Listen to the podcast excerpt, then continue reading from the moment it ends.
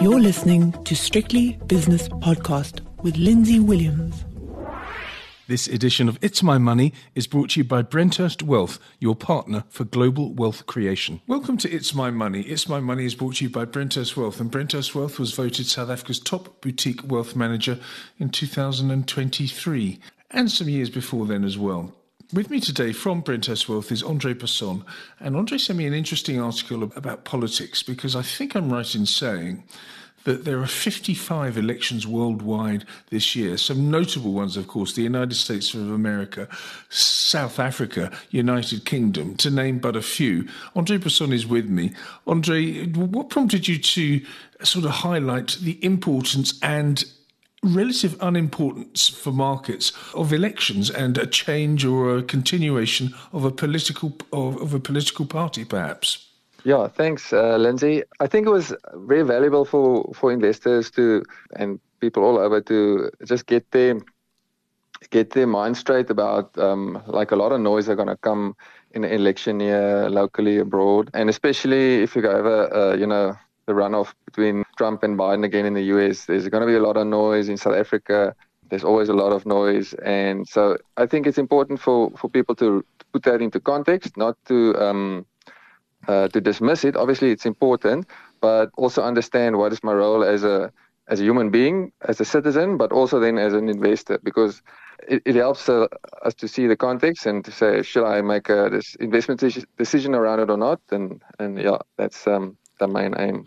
I think a, a, great example is, uh, you know, when the 2016 US election was was ongoing, suddenly, and I was glued to the set, of course, and it's late evening where I was, and into the early hours of the morning, and suddenly it became apparent to many people's surprise, including Donald Trump himself, that he was going to win the election.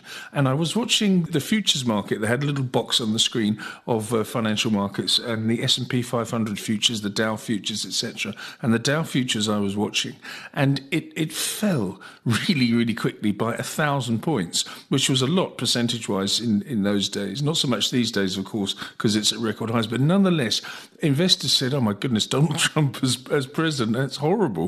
They flogged it off. And yeah. then some other people suddenly said, actually, he's going to be market friendly because he's a markets man, because he wants uh, cheaper money. So he wants interest rates to go uh, go down because his uh, because of his ailing property empire. And the market shot up again. And by the time we'd opened the next day, the market was actually up. So that shows you how people get it wrong. Yes. Now, what should people do if they have a temptation, Andre, to say, "Oh my goodness, the um, EFF"? Well, that's a bad example, actually. Uh, what if there's some sort of change in regime in whatever country you're in? Yeah, so I think uh, you started now on the US topic, so I'm just going to comment on that. The, it's quite disturbing if you think the biggest and strongest democracy in the world is uh, currently run by an 81 year old and he's going to run again for elections. That's now Joe Biden. And then Trump is. There's a lot of uh, stuff uh, in the media about Biden's age and he's stuttering about these, some of his words and mixing up certain foreign presidents on, yes. you know, when he talks in the media, etc. But the point is, uh, Trump is also 77.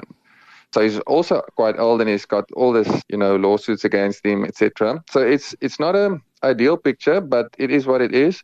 So I expect a lot of noise. If if Trump comes to power uh, again, you know that might be market friendly because, like you said, he's a market man, he's a businessman. He would likely cut corporate tax again and you know want to reduce red tape like he did the previous time.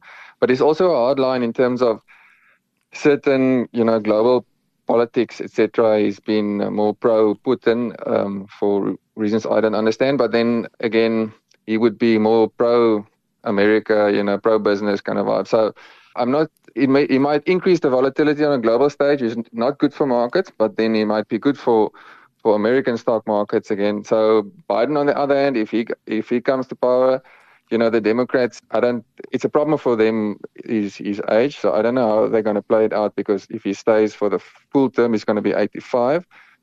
So at the end of the day, I don't really understand completely how it's going to play out.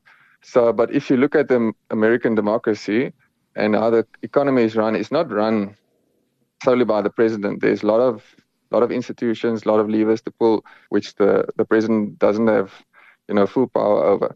So all I know there's going to be a lot of noise in, in South Africa. It's really interesting uh, what are markets expecting now, or the polls are expecting the ANC to win, you know, 48, 47%, or maybe with 50. But so let's play around certain scenarios. Scenario one is like yeah, just before, just before you go on, let's, let's let's just make it very clear that it's it's highly unlikely that anyone is going to challenge meaningfully ANC's dominance as the uh, leading party and as the party of, of government. But on the other hand, there could be some sort of reaction in domestic stocks should certain other parties gain more than expected. I think that's the case.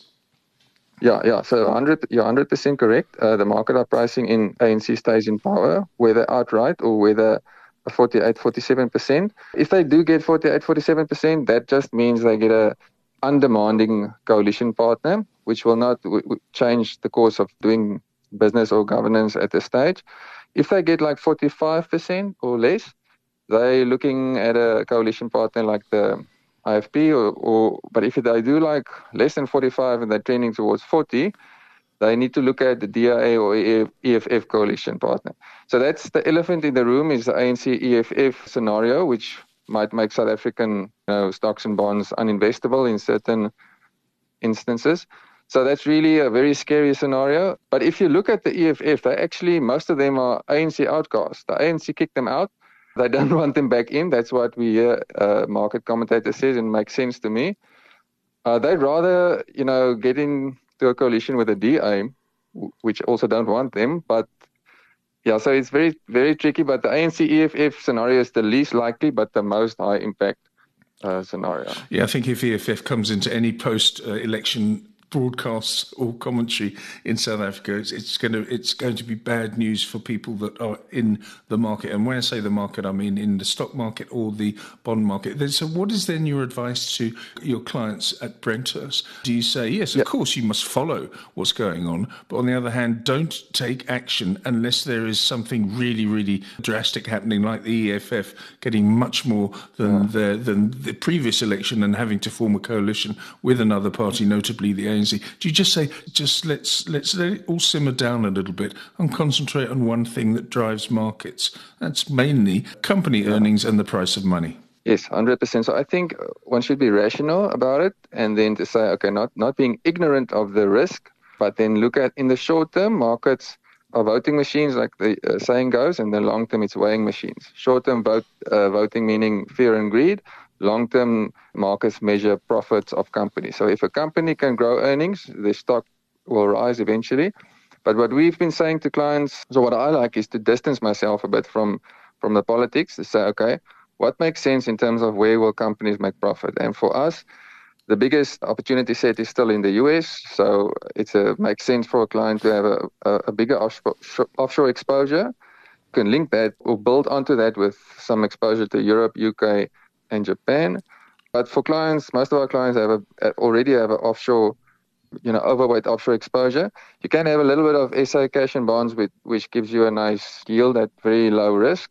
And then we also, you know, underweight SA equity. There is some, you know, SA equity is very cheap, but with good reason also. And if you have a SA equity exposure, it should be a very nimble manager that can outperform the JSE. But in that scenario, you're like very much protected if the ANC, if, if you know, if that coalition does come to the fore, you, the rand will shoot up drastically or you know weaken. Yes. And your offshore will help you out. If the ANC DI come, you know, if that coalition comes to the fore, then bonds will rally, SA equity will will pick up a bit, and then the rand will strengthen.